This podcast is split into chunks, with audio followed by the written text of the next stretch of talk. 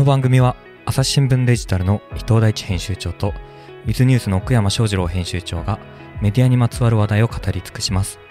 MC はニュースの現場からの神田大輔。さて今回のテーマは編集局とビジネス部門の協業についての質問です。なんか業界身内感が漂う質問ですけどニューヨークタイムズのイノベーションリポートには顧客分析やプロダクトデザインなど読者体験を改善していく上で、不可欠なビジネス部門の職種は、編集局と協業しようという主張がありました。朝日新聞社ではこのような編集局とビジネス部門の協業というのは進んでいると感じますでしょうか。具体的にどのように行われているのでしょうかというですね、おそらく同業他社の方からですね、ご質問ですけど、どうですか。でもウィズニュースってその編集とビジネス協業っていう意味じゃもうあれでしょう、先端でしょう。そうですね、これはまあ人によっては眉をしかめる人もいるかもしれないんですけど、眉は潜めるんですよ。潜める人がいるかもしれない、顔をしかめるガンガンやってますね。ガンガンね。例えばどんなのやってるんですか。なんかね、広告も一つのコンテンツだと考えてるんですよ、それはユーザー体験からすると同じメディア上に表示されるものなので、まあでもそうでしょうね。だとしたらそこはなんか編集もビジネスも別に境目はないなとは思っていて、なのでこうコンセプトワークみたいなところとかは全然参加してますね。コンセプトワークって何ですか。あ、そうです、カタカナあんまりなんか企画全体設計みたいなところです。ほらもうちょっと具体的なところで言うと何ですか、雷さんとかね、高橋正さんとか出てる、何て言いましたっけ、あれはトレンドウィズニュース TV というトレンドウィズニュース TV ね、ツイッター番組があるんですけど、あれとかどういう仕組みになってるんですか。あれはね割と分けてる系ではあるんですけども、前半後半分かれてて、で前半に雷さんと松さんにウィズニュースでバズった記事をさらにいじってもらう、で私はそれを紹介する役割でちょろっと出てて、でそこから場面がガラッと変わって、でスポンサードしてもらっているところのこう発信したい情報コーナーに行くと。で、そっちの方もただそのまま出しちゃうと、なかなか、広まりにくいのもあるので、雷さんも朝さんを、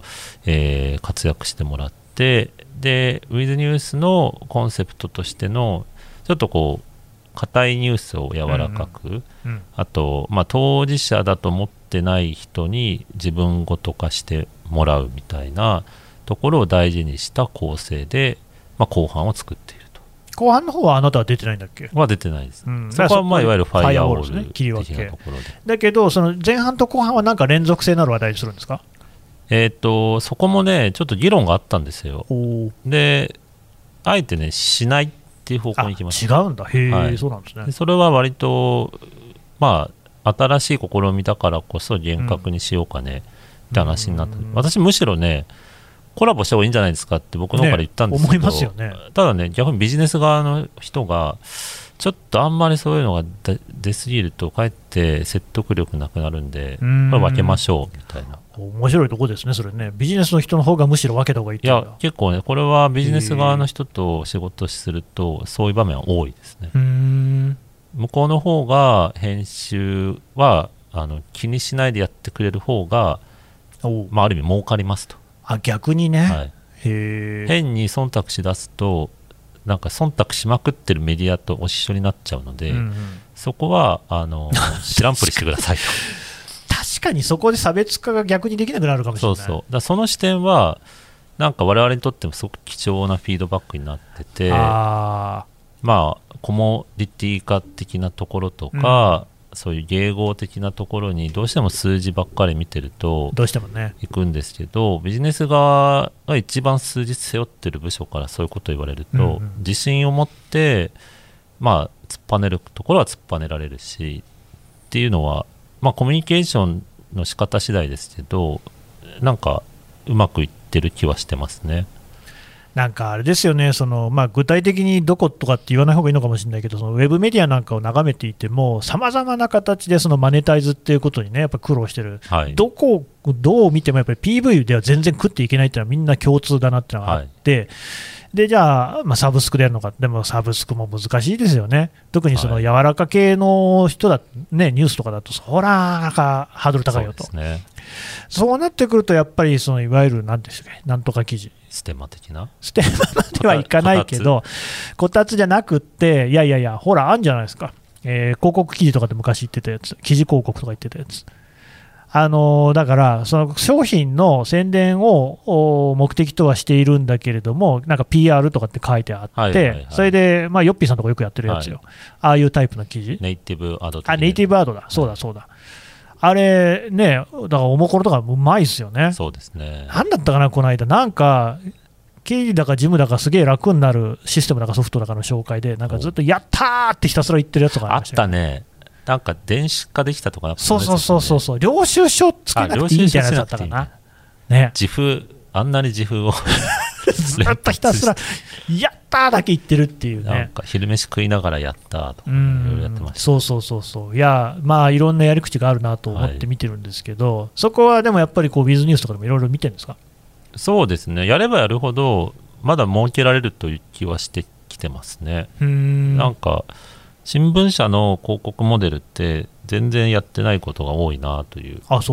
気はしてるので、でそれはサブスクと全然対立せずにむしろコラボできるので、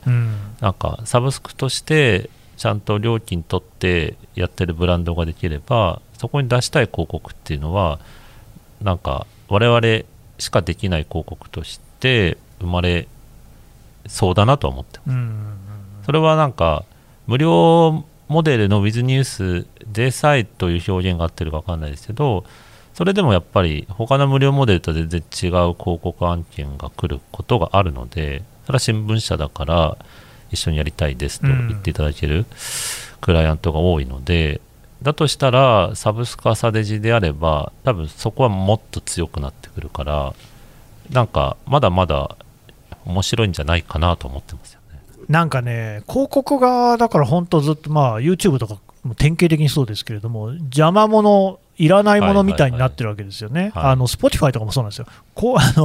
サブスクやると広告出ませんみたいなのもはっきり歌って、はい、そういうその売りにしてるわけですよね、はい、じゃあ何、広告ってのはそんなにみんなの嫌われ者なのっていうね、うん、いや楽しい広告とかもやっぱあったじゃないですか、あったじゃないですかって、あ、今でもあるし、そうですね、僕らなんかほら CM ソング口ずさみ世代じゃないですか、はい、なんでしょうね、こう、まあ、広告はやっぱりその物を売るとかってことを考えたときに、サービスでもそれは必要な伝達手段で、はい、なんだろう今のこの不幸な感じってのはずっと思ってるんですよね。うん、2種類なんか生まれてるなっていう気がしてて、うんうん、スポット広告みたいな、まあ、今でいうとアテンションエコノミーなんですかね、はいはい、その反射的な15秒ぐらいのところでガーッと認知広げるような広告、まあ、これがやっぱりまだ金額としては一番でかいですけど、あ、そうなんですね。ただネットの広告の中でもなんかそういうパッと見せるクーポンありますとか、うん、なんか鼻の油取れますとかそういう広告がある一方で嫌なやつなのね。そうそうそう、うん、なんか話題になるものも多いじゃないですか。例えばポカリスエットの広告だったりとか、はいはいはいはい、最近見たのは黒ラベルの広告で、うん、な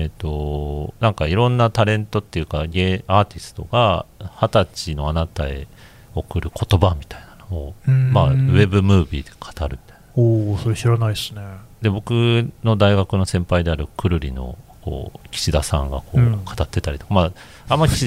あなたの大学なんかどうか知りませんけど、あんまそういうね、はいはい、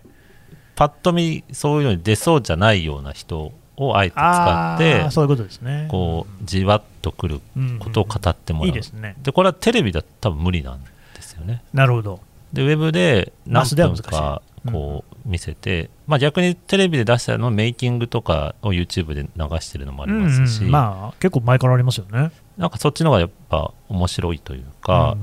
っていう形でいくと、多分ウェブ広告も今までそういう反射神経を刺激するようなものから、うん、そっちに流れていくんだとしたら、新聞社ができることの幅が今広がり始めてるのかなと、ポジティブには捉えてますよね。なんですか、そういう文脈重視みたいな CM ってことですかね。コンテンツとして全然読み応えがある、なんか見応えがあるものっていう意味だというと、まあ、それまでそういうコンテンツを専門に作ってきたところが関わることでより良いものが生まれるじゃないかなと。なんかね、まあ、ツイッターに表示される広告とかって多分そのユーザーに向けにカスタマイズされてると思うんでみんなが見てるのか分かんないですけど、はい、最近僕はやっぱり増えたなと思うのは漫画、漫画読んでそれが広告になってるみたいなのがすごい多いし、やっぱなんとなく見ちゃうって感じがあるんですよね、うん、漫画強いですね。漫画はやっぱりスマホの画面に押し込められる情報量が半端ないですから、うん、そうですね。あれテキストで表現するとね難しい、無理ですよね、うん、っていう意味で言うと、まあ、普通の編集コンテンツでも率にはよく出しますけど、そうなんですよ。特になんか例えば10代のモヤモヤみたいなのを伝えたいときに、うん、まあ、そういうのをずっと書いてきた漫画家さんとかイラストレーターさんにそのサムネイルというかトップの画像を頼んだりすると、なんかギュッと唇噛んで涙ためるいじめの辛さみたいなのってどんな写真よりも強いわけですよね。っていうところで言うとウェブならではの表現方法って多分まだまだあるんじゃないかなという、まあ、さっきの自負とかもそうですよね。でそこを新聞社だけじゃないですけど旧来メディアってなんかやっぱ広告ってこんなもんみたいに思ってたり、あ、なるほどね、したもんだ現象ね。そうですね、こうしたもんだと。まあ、今も紙面の15段っていう全部を使った広告が一番トップオブトップですけど、そうですね、それの役割は変わらないんですけど、別にそれ以外のものを別に持っててもいいわけで、それ以外でできることが広がってるのをもっと面白がってもいいのかなという気がしてます。ウ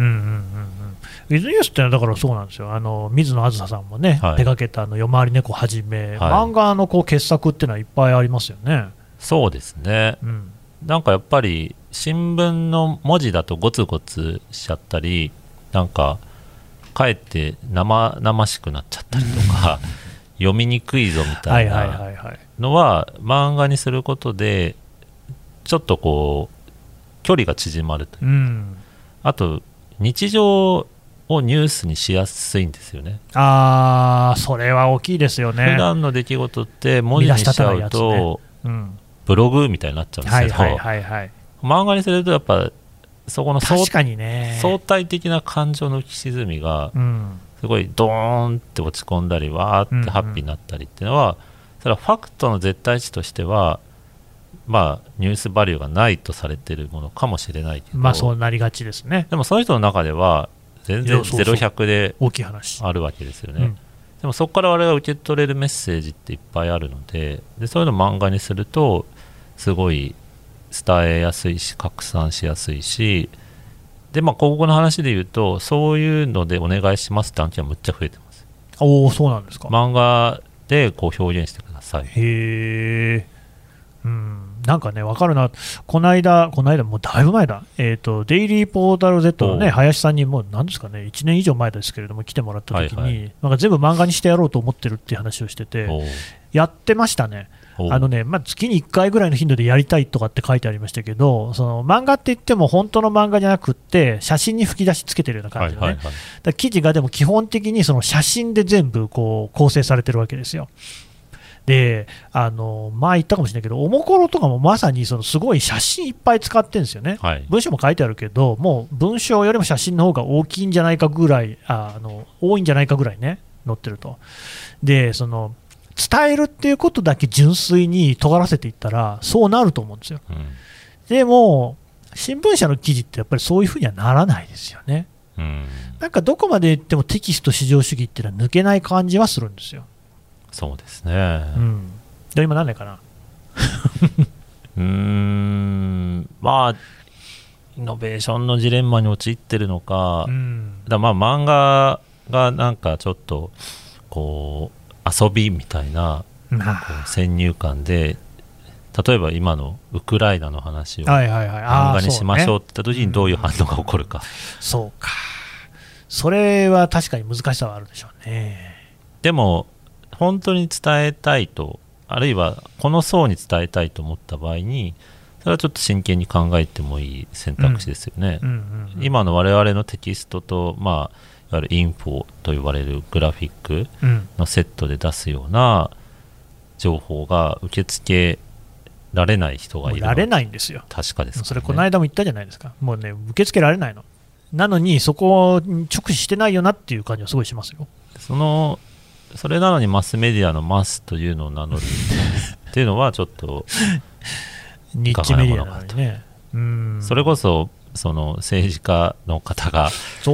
論文に書いたのを評価してくれないって嘆いてるのと同じ構図が生まれつつあるかもしれないですよね。そうなんですよね。いやなかなか質問がね1個でなかなかこうね盛り上がりますね。盛り上がりますね。朝日新聞ポッドキャスト。ながら聞きできるポッドキャストって私の生活スタイルにちょうどいい。朝日新聞のニュースレターに登録すると編集者が厳選したニュースがメールで届くよ。思いがけない話題にも出会えるよね。ちょっと新しいニュースの読み方。朝日新聞伊藤さんの質問だから言わない方がいいかな。ちょっと簡単に触っておきますと、はい、簡単にね、朝デジのスタンダードコースを購読しておりますと、はい、で次第にポッドキャストが面白くなってきて微力でもポッドキャストのビジネス展開継続性に貢献できないかと考えるようになりましたと。ありがたいですね。例えば朝デジの基本コースにポッドキャストの未発表アウトテイクやロングバージョンが聞けるポッドキャストプランのようなものを追加するのはどうでしょうかってこれ伊藤さん決められないと思いますけどねなんでしょうね。まあでもそのビジネスの展開としては多分朝デジももうちょっとこういろんなバリエーションがこのポッドキャストプランかどうかともかくあっても良さそうですよね。そうですね、うん、なんかまあ難しいというか面白い議論ですね。この音声っていうこれをどう価値として可視化するかみたいな、うんうん、なんか現状はやっぱり Spotify 含めて有料ってないじゃない、うんうんうん、だからそこで有料って名乗るのが別に名乗っても全然いいんでしょうし、名乗ったら新しい市場が開けるかもしれないです、ね。まあ、一応ねゼロじゃないです。Amazon がオーディブルの中でポッドキャストを配信しているものは有料のものも有料、まあ、サブスクの中での有料っていうのがあって、それはでもやっぱさすがのラインナップでね、オードリーの若林さんだったりとか、はいはい、あとマシュー・ミナミという名前の藤井隆さんとかね、そういうこうやっぱり著名な方ですよ。うん、あと確か小島秀夫監督もやるとか言ったかな、うん、ちょっと聞きたいですよねみたいな、そういうのあると、まあ、だから開拓できる。朝日新聞のポッドキャストお金払ってきますか。しかし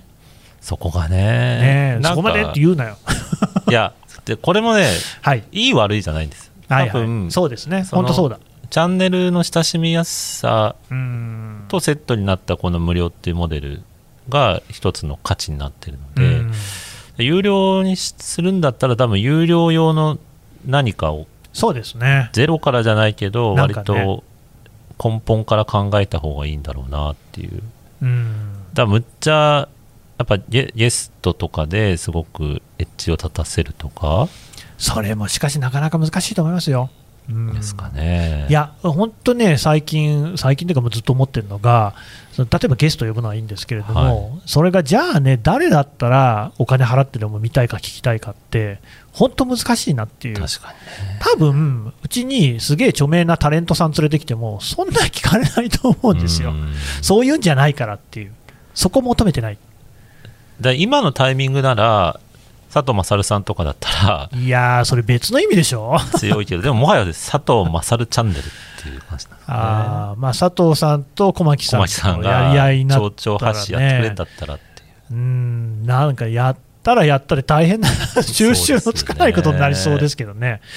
もうついでに鈴木宗男さんも呼んできたりしてね。そうですね、小牧さんが劣勢だなまあね、なかなかそうだから結局やっぱり朝まで生テレビとかっていうのはうまくショーアップされてるなと思うのはそういうとこですね。まあ、わざとこういうキャスティングだよなみたいな感じがあるでしょ。そうですね。それをでもね、朝日新聞がやった瞬間になんか鼻じらむんじゃないかなみんな。あとまあこういうなんかだらだら濃密空気感が多分ポッドキャストってフォーマットになりつつあるんだとしたら、課金っていうところは多分そうなんですよね。ポッドキャストではもはやないのかもしれないですね。いやそれね厳しいけどそうかもしれない。だからそうなってくると無料広告モデルなんですよ。やっぱり広告入れていただく、あとは他のね、でも最近いい話があって、のりきょう正友記者がですね、この間記者サロン、朝日新聞でね記者サロンって記者と、まあ、ゲストを招いてねお話をするっていう、こう主に有料会員向けのコンテンツなんですけど、にやっぱりねのりきょうさんのポッドキャスト聞いて記者サロン参加しましたっていう人がかなりいたんですよね。これは嬉しいなっていう。いいですね、だそういう窓口みたいなのはできるかなっていう、確かにね、この間そうだちょうど同じテーマで聞いたやつあります。早水健郎さんとのすべ、てのニュースは賞味期限である、あれで津田大介さんがゲストで来てて、ポッドキャストのマネタイズについて考えるって。本当に、それ聞かないとね、上下回でで、言ってたのは、まあ、津田さんはねビデオです。ビデオっていうか、動画ですけど、まあまあ軌道に乗ったとおっしゃる。ポリタス TV ね。そうです。私も出させてもらいました。ですよね。あれがただ続けないとダメだみたいなことです。で、1年ぐらい続けて、でなんかまあ多分そこから先は人それぞれなんですけど、なんかそういうフォーマットの世界観ができるとか、まあコアなファンができるとか、で途中でやめちゃうこうまあ難しさというか、そういうタイミングが絶対来るんだけど、そこは歯を食いしばろうみたいなアドバイスを一つしていて、でかつ音声よりも動画の方がマネタイズしやすいんじゃないかみたいな。それはね 100% そうですね、言っててそっかーみたいな。てかね音声がどうこうじゃなくてYouTube だけマネタイズしてるんですよ。TikTok もマネタイズできないですからね全然。そうですね、何なんでしょうね。でも TikTok モデルに寄せるなら TikTok はまあやっぱりもう出会う場というか、まあそうですね、チャンネルにしてインスタとかもそうですね、で別のところでそこは確保するっていうのは、我々のポッドキャストもあるのかな、のりきょうモデルとして。だからプラットフォームとしてそういうその、ね、お金を生み出すっていうものが本当少ないんですよね、インターネットって実は。まあね、無料ですからね。そうなんですよ、基本無料広告モデルなんですよね、やっぱね。だから少人数でやるには、まあ、例えば私が毎週楽しみにしているジェーン・スーさんと堀美香さんのやつとかも、まあ、ポップインっていう広告がついたり、この間なんか雑誌の広告もついたとかって言ってましたけど、まあ、あれは TBS がガチでやってるからまだ採算がどうか分かんないですけど、ただまあ多分貸し会議室とかでやってもあんま変わらないと思うんでそうですね、まあまあそこはね軌道に乗ってきてるのかな。ただやっぱりそれぐらい絞ってこう最小ミニマムでやれるからこそのモデルなのかなという気はするので、それだけで賄おうとすると多分ちょっとうちの会社単位でやるのは難しいのかもしれない。やっぱあれじゃないですか、 NFT とか発行していかなきゃいけないんじゃないですか。例のあれ怪しいなってきたけど、何出す。いやいや、それはあれですよ、なんか奥山のドット絵とか出したらいいじゃないですか。売れる。まあ好きですって言ってくださった方、ひょっとするとねお買い求めいただけるかもしれないですけど、あれみんなが欲しいって言ってくれないと価値が上がらないので、ちょっと難しいかな。顔文字とかが結構流行ってるんです。そうですよね。なんか紙面とかできないの NFT。号外とか。号外人気ありますからね。メルカリで高く売れてるとかってね。号外の権利上げちゃうってどうなんだって議論もありそうですけど。確かにね。でも号外欲しいって人いるんじゃないですか。メモリアルな。あれもだからやっぱりそういう少数のね限定のものだっていうところが大事なわけですもんね。最近あれなんですよね、読売新聞とかに比べるとうち号外出さないですよね。出さないですね、お金かかるんですからね。そうですね、世知辛いですね本当ね。ちょっとぐらい出しゃいいのにね、そんなバーって巻かなくていいから。でもあれ不思議なもんで PDF になった瞬間冷めますよね。そう何なんだろうねあれね。 PDF 号外だったらいっぱい出してるんですけど ねあれは見抜くし見抜かれますよね。見透かされてますよね。見透かされますね。そうなんだみたいなね。そうでもないのねこれはみたいになっちゃうんですね。でもだからあれも PDF はいくらでもコピーできちゃうからっていうのがあるんでしょう。アナログ論で、そう結果そこじゃないですかね。オリジナルに価値がある。だから PDF 号外も NFT 化できたら価値を持つかもよ。確かにね。でもかつてのガンダム新聞とか広告でヒットしたのありますね。あ、なんかありましたね。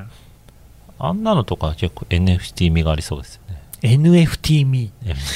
何でも見つけりゃいいともじゃないですけどまあでも言いたいことは分かりますけど ね。そうですよね。だ美術館とかのね、一回生、はいはい、あれも多分展覧会とコラボじゃなかったかな、うん、NFT そのものじゃなくても身があるものだったらマネタイズには近づくかもしれないんだ、うん、そうそうそう、はあ、それ一瞬もあって我々のあの臨転機がちょっと活躍、ああそうか、臨転機はね活躍させてあげたいですからね。アナログ版を毎日吸ってるわけですから、うんうん、そうですよ。あれはね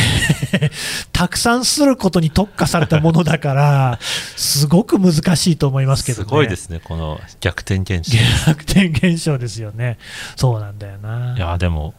一周回って、ね、うん、でもやっぱり号外のシェアすごいですからね、フェイスブックでもツイッターでも。そうですよね。なんとかこれはなんかヒントがありそうですね。うん、だけどポッドキャストの号外作ればいいってもんじゃないんだろうな。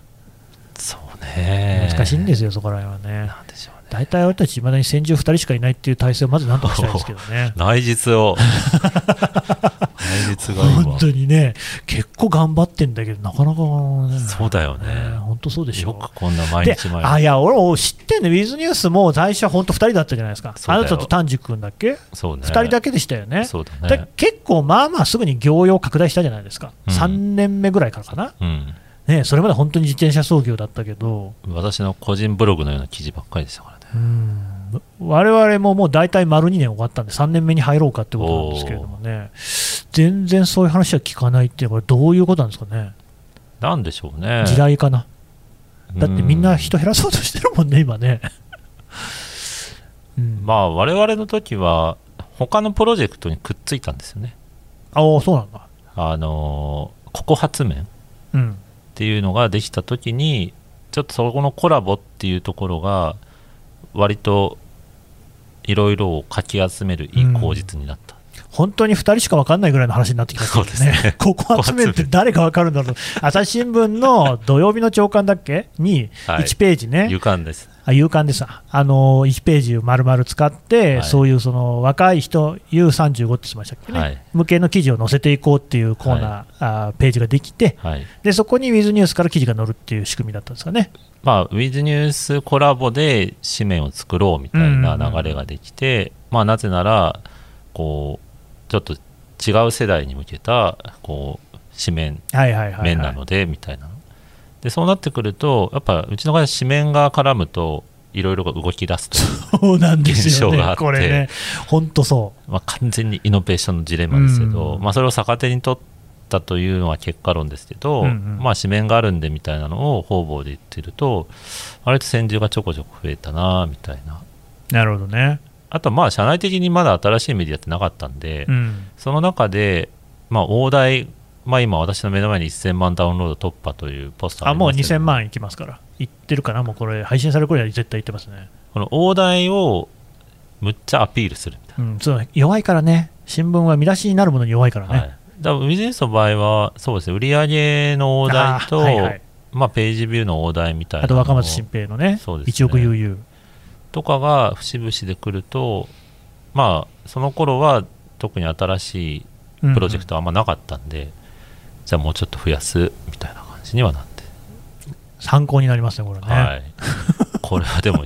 リスナーの全然わかんないし興味もない話かもしれませんけれどもね、まあ、岡山さんも本当にもう6年やったっけ。7年ですか。7年、もう7年やってるの、はい、ねえ、この紆余曲折があったわけですよね。いやー本当にね、うん、でもそれでちゃんと生き延びていくから大したもんですよね。まあ、のらりくらり。それはでも林さんに比べたらね、デイリーのね、あ、まあ、会社変わってもになろうかって不思議ですよね。会社がなくなってもちゃんとデイリーだけ残り続けるっていうね、本当に。でもね、そうそう、あれ知ってる、あなたセブンって知ってる。おお、セブンね知ってんだ。知らないよ誰も。朝日新聞が若者向けっていうことでね、はい、何ですか、1週間に1回出るってやつで、それこそスターバックスとかで買えるっていうね、おしゃれでアーバンな綺麗なグラフィックスとかにも凝って、レイアウトも凝って、はい、2ヶ月で廃刊になったっていうですねやってんだけど全然売れなかったですね、あれね。島さんごめんっていう、ね、あ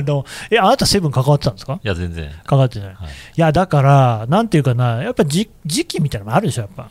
まあでも言っちゃってもダメかなあれ。セブンに関して言うと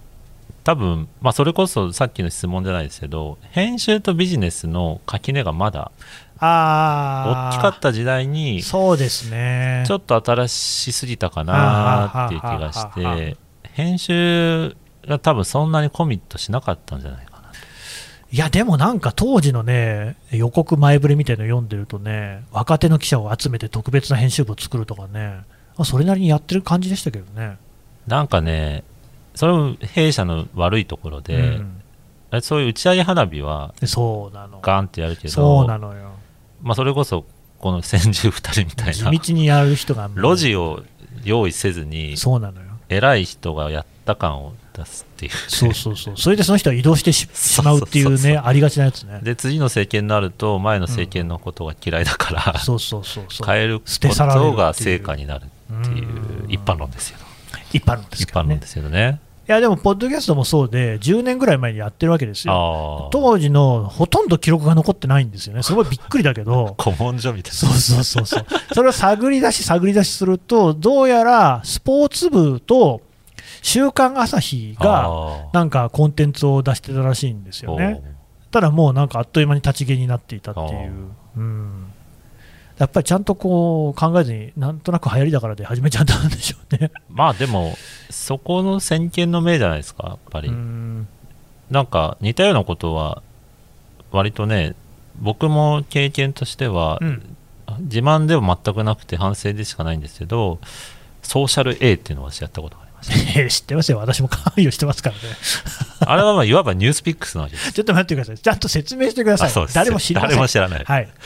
ですね、うん、朝日新聞の記事に有識者がツッコミを入れられるという機能で、うんうんうん、まあ、今のコメントプラスみたいなもんなんですけど、